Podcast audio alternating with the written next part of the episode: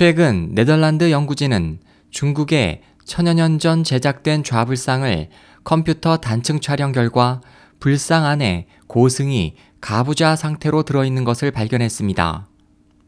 영국 데일리 메일에 따르면 네덜란드 드렌츠 박물관에서 구성된 연구팀이 좌불상을 CT 촬영한 결과 이 불상이 장기는 모두 제거되고 골격은 그대로 보존되어 있는 등심불인 것을 발견했습니다.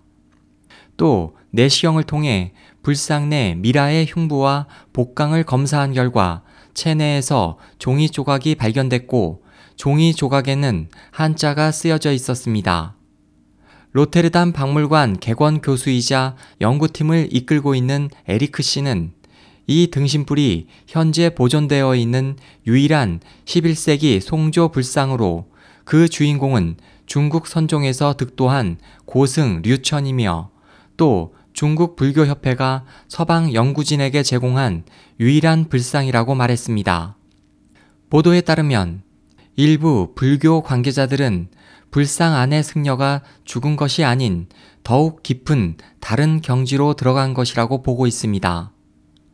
한편 연구진은 미이라에 대해 DNA 검사와 관련 연구를 더 진행한 후 논문 형식을 발표할 것이라고 말했습니다.